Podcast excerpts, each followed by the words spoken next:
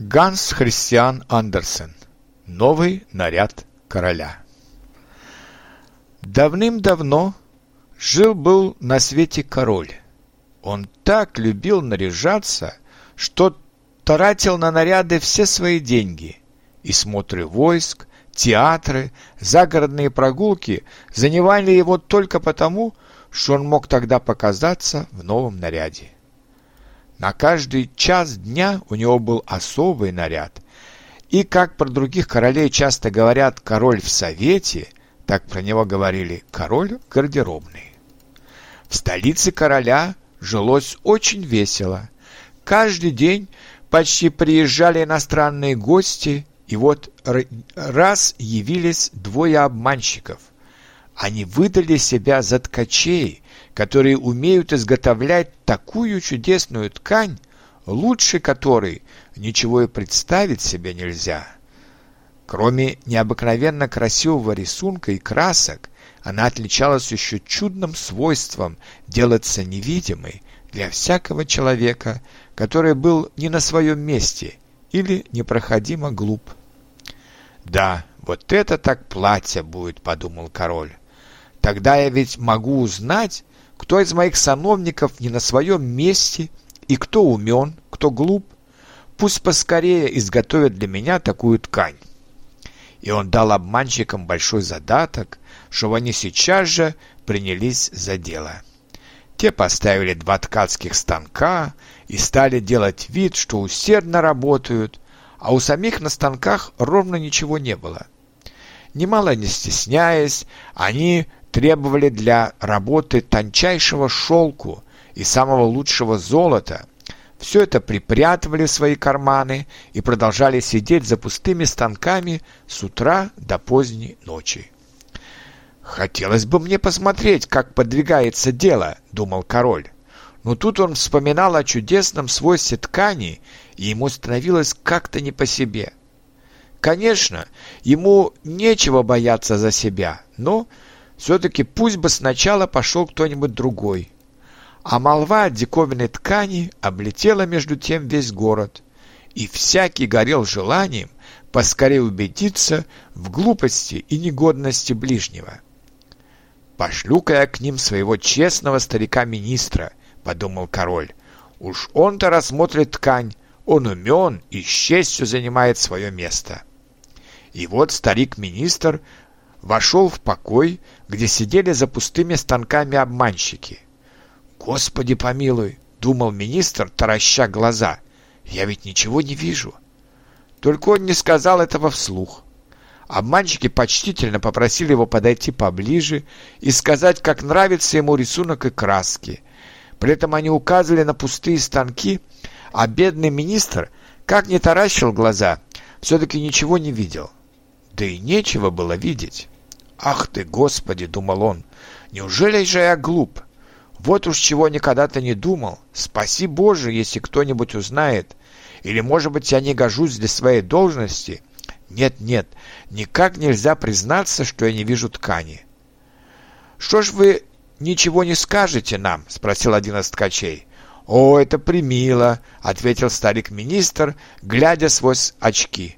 Какой рисунок, какие краски. Да-да, я доложу королю, что мне чрезвычайно понравилась ваша работа. «Рады стараться», — сказали обманщики и принялись расписывать, какой тут узор и сочетание красок. Министр слушал очень внимательно, чтобы потом повторить все это королю. Так он и сделал. Теперь обманщики стали требовать еще больше шелку и золота, но они только набивали свои карманы, а на работу не пошло ни одной ниточки. Потом король послал к ткачам другого сановника. С ним было то же, что и с первым. Уж он смотрел-смотрел, а все ничего, кроме пустых станков, не высмотрел. «Ну как вам нравится?» — спросили его обманщики, показывая ткань и объясняя узоры, которых не было. «Я не глуп», — думал сановник. «Значит, я не на своем месте. Вот тебе раз. Однако нельзя и виду подать. И он стал расхваливать ткань, которую не видел, восхищаясь чудесным рисунком и сочетанием красок. «Примило, примило», — доложил он королю. Скоро весь город заговорил о восхитительной ткани. Наконец, король сам пожелал полюбоваться диковинкой, пока она еще не снята со станка. С целую свитой избранных царедворцев и сановников, в числе которых находились и первые два, уже видевших ткань, явился король к обманщикам, ткавшим изо всех сил на пустых станках. «Манифик! Чудесно! Не правда ли?» — заговорили первые два сановника.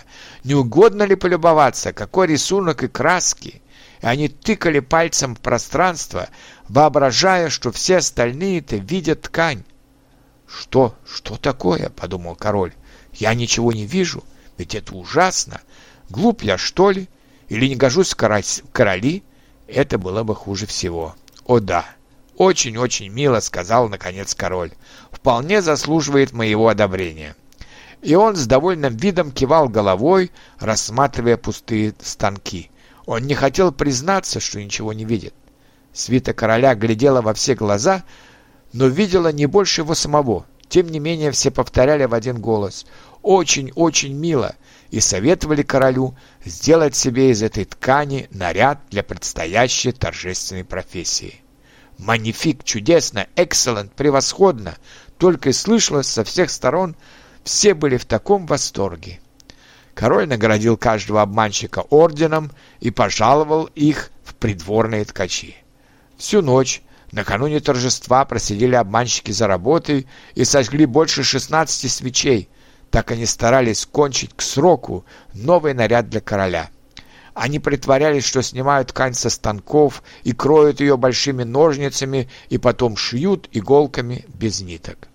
Наконец они объявили «Готово». Король в сопровождении свиты сам пришел к ним одеваться.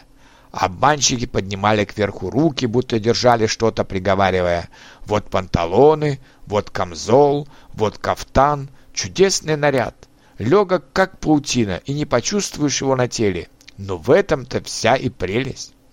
«Да-да», — говорили придворные, — «но они ничего не видали. Нечего ведь было и видеть. Соблаговолите теперь раздеться и стать вот тут перед большим зеркалом», — сказали королю обманщики. «Мы нарядим вас». Король разделся, и обманщики принялись наряжать его.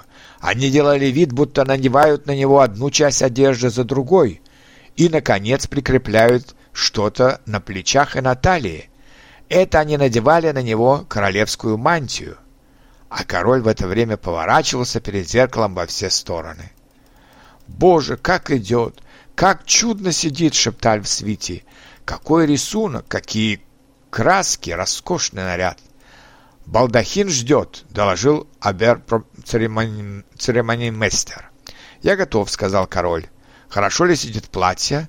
И он еще раз повернулся перед зеркалом, надо ведь было показать, что он внимательно рассматривает свой наряд. Камергеры, которые должны были нести шлейф королевской мантии, сделали вид, будто приподняли что-то с полу и пошли за королем, вытягивая перед собой руки. Они не смели и виду подать, что ничего не видят. И вот король шествовал по улице под роскошным балдахином, а в народе говорили «Ах, какой наряд! Какая роскошная мантия! Как чудно сидит! Ни единый человек не сознался, что ничего не видит. Никто не хотел выдать себя за глупца или никуда негодного человека. Да, ни один наряд короля не вызывал еще таких восторгов.